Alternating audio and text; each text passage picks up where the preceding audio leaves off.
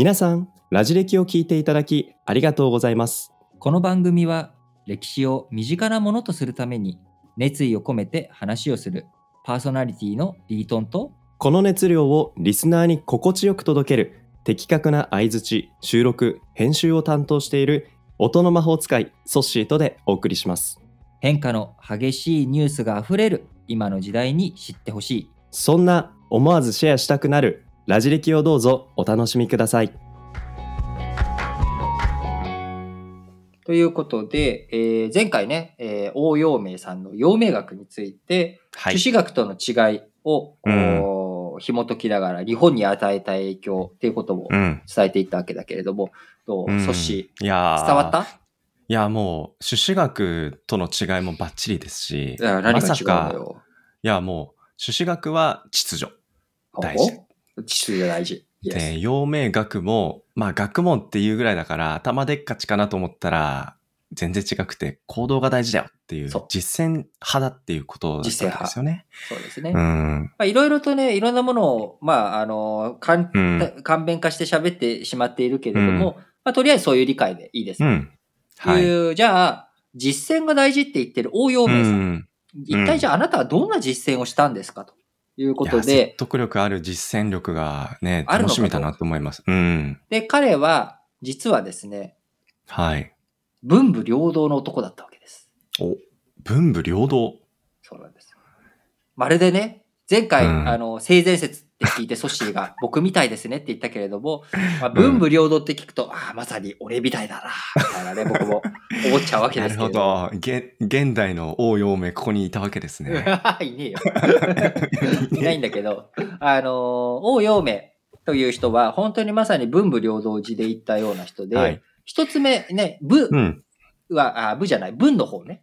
文の方は前回お話しした通り、陽明学っていう、朱子学っていう、それまでまあ秩序が大切って言って、こうね、勉強してきた世の中、はいこうだっていうことに対して、でそれしっかりと理解した上で、あれ？ここ変じゃね？おかしくね、っていうふうに、え、こうじゃね？って言って、えー、正則理じゃなくて真則理だと。人間はもうすでにその存在自体で、ありのままですでにう、ん。こう、理に辿っているんだ。うん。こう、理性のところに辿り着いているんだ。っていう、うんまあ、こういった考え方を示している。はい。じゃあ、もうすでに人間の心自体が理、世の中のお理屈とかあ理性とかであれば、人間自体が行動しなければいけない。うん。じゃあ、その行動、実践、秩序を学ぶことよりも、学ぶことだけじゃなく、そして行かなければやらなきゃいけうない。ん。行動しなきゃいけない。で、前回、日本の大塩平八郎さん。はい。1837年に幕府にね、あの、うん機民救済のため、えー飢えている民を救うために、えー反乱を起こした大塩平八、え、え大塩平三郎大。塩平、あ、平三郎？え、平八郎じゃない？え、え、ちょっと待って、大塩平八郎だよね。なんか今、あの、頭がすごい混乱したけど、大塩平八郎うん。平三郎って誰やねんと。ななんで三郎しちゃったんだ？平八郎さん。うん。が、えーいて、まさに彼は陽明学者としての、まあ、うん日本のにおける陽明学者の有名人です。ということをお伝えしましたが、じゃあ、はい。そもそもスタート地点の陽明さん、うん。えー王陽明さんは一体何をしたんですかというあなたは何をしたんでですかと。彼は、うんまあ、あの、まずお父さんがね、はい。まあ、めちゃくちゃ頭良くて、お父さん。お父さんも頭いい。お父さん。お父さんが頭良かったから、がまあ、これね、ほら、うん儒教だから。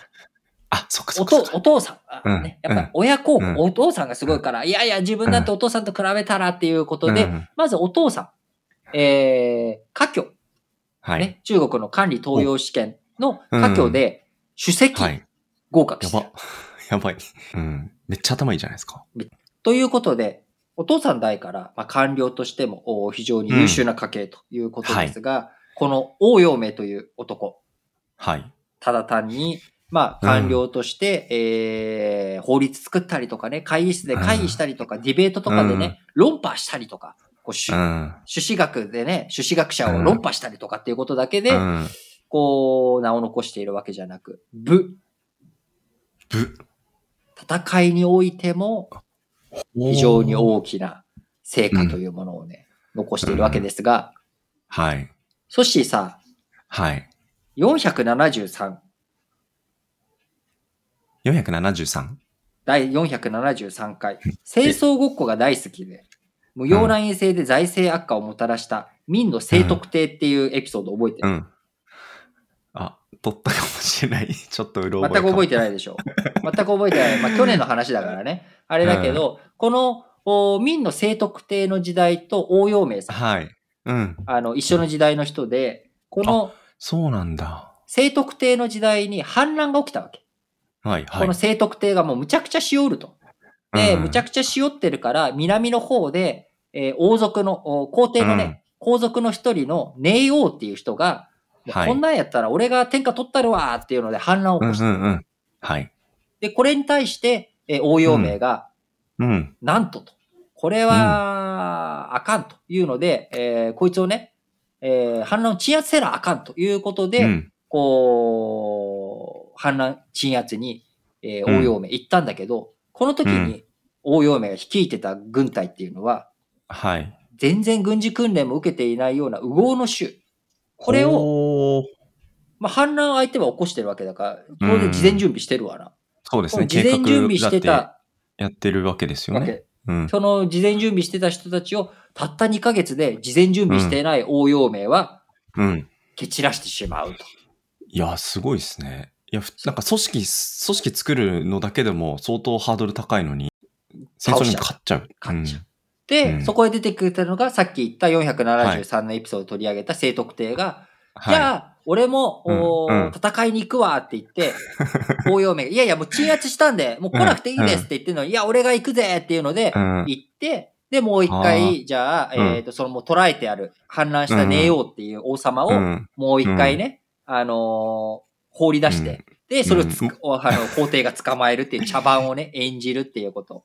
まあ、こんなことを、応用名やるわけなんですが、うん。あの、うん。やらされるわけですけれども、まあ、いずれにしろ、それはね、しょうがない。うん。しょうがない。うん。あの、組織、宮遣いしてる以上は、うん。上司の言うことは聞かなあかんけど、まあ、あの、その辺は、まあ、置いといたとして、あの、いかにね、応用名っていう人が、すごい軍事的な実力を持っているのかっていうことが、わかるのかなと思います。伊達になんか学問ちゃんとやってるだけじゃない感じしますね。そううん。で、三つね、業績、三聖と呼ばれる、三つの、はい聖は征服の聖。まあ、うんうん。あの、要は三つの戦いをしたっていうことなんだけど、そのこの、お寧王の乱を鎮圧したっていうことの前に、うんうんえーすでに、えー農民反乱とかね、えーこういったものが各地で起きているものをしっかりと鎮圧、鎮武したっていうこと。うんで、この時も、おーちゃんとした組織があるわけじゃなくて、民兵ってええいう地元の人たちを組織化して、えーうん地元をね、お前ら、うん盗賊とかやってきたら困るだろうと。お前らの自分の財産とか、あの、娘とかが犠牲になったりとかするのを防ぐためにも、さあ立ち上がろうぜって言って組織化してすごいな戦っていったっていう。うんもう実践だよね、まさに。いや、すごいですね。目の前で戦わなきゃいけないっていう状況が急に出てきて、じゃあ人集めて戦うぞって、訓練もされてなかったら、そんな簡単なことじゃないですよね。そうだよ。でもそれをしっかりとみんな、うん導いていく。で、それもね、だから肩書きで、俺は皇帝だから偉いんだとかじゃなくて、うんやっぱ人間力の部分絶対あると思うんだよね。応用名自身の。応用名自身。うん。まさに彼のい芯っていうのは、性も情もやっぱ熱い、やすごいないい人間だったんだろうなっていうのを、こううん思わされるということですし、最後、三つ目。うん。最後。三つ目。三つ目っていうのは、また反乱が起きるわけよ。でうん。、また反乱が起きたっていうことで、応用名に、さあ、またやってくれと。言ってくれと。またやってくれ。う。うんん、お達しが来るわけですね。お達しが来るわけ。またね、うんお前うん活躍してくれと。いうことで言われたんだけど、結構もうお年を召されていたわけです。ああ。もう50超えてと。と、もう、うん。ちょっと、ちょっといい加減きついっすわっていうことで、応用名辞退するんだけど、いやいや、はいお前しかおらんっていうので、シャーナと病気をして討伐を実施。すごい実践力ですね。で、うんえー討伐を成功させて平定したんだけど、うん。事後処理を進めている間に、うんえー帰ろうと。もう自己処理大体進んだからさ、帰ろうと。した途中で、病が重くなっちゃって。病死なるほということになるので、最後まで実践でど。生きたうん人生だったと。いうんところなんですわ。いやー、この3つを、まあ、叩えてなのか三世っていう言葉で、そう、ん軍事的教伝えられるわけですね。伝えられる。陽明学うんの開祖おというかね、まあ、あの、陽明学を切り開いた男という文の力だけじゃなくて、部においても三世と呼ばれる軍事的教績を。こう打ち出しているっていう。うんまあ、こういった素晴らしい人物ということで、えー王陽明さん。陽明っていうのは、あの、本名じゃなくて、まあ、うんあのー自分の号を、うん自分を号して、えー明るい、陽明、太陽のように明るいっていうあれなんだけど、ー。名前もすごいんだよ。うん。名前、名前、本名。な、本名、本名なんて言うんですか？本名は、まあ、王は変わらないわな、名字だから。王、うんうん。主人。うん。主人っていうのは、陣を守る。ほー。守る陣すげえ。だから、うん陣を守るって、なんかもうすごい名前だなって、こうね、せこのエピソードを正に溢れてますよね。こうね、こう、そういうやっぱ文武両道自に行き、そして陽明学の開祖として恥ずかしくない行動の実践。これがある人物、えー、応陽明という人を、その、えー、陽明学の学問を前回説明し、うんじゃあ実践ということで、応陽明自体がどんなことをしたのかということをですね、今日ご紹介しました。うん。最後、おこのね、応陽明の話を聞いて、えー、粗志崎弘とソッシーがね、どう感じたかというのを 発表してもらって締めくくりたいと思います。いやー、なんか、王陽明って、陽明学で行々しい名前だなと思ったんですけど、もう僕、この名前3文字が輝いて見えてます、今。おううん。なんか勇気もらえますよね。で、なんか、こうう。いう、その実践とか、その体系だった組織でなくても、まあ、まとまると一つの力になれるんだっていう、なんか勇気が、もしかしたら、大塩平八郎の、ん？名前合ってるか。平八合ってるよ。俺がごめんね。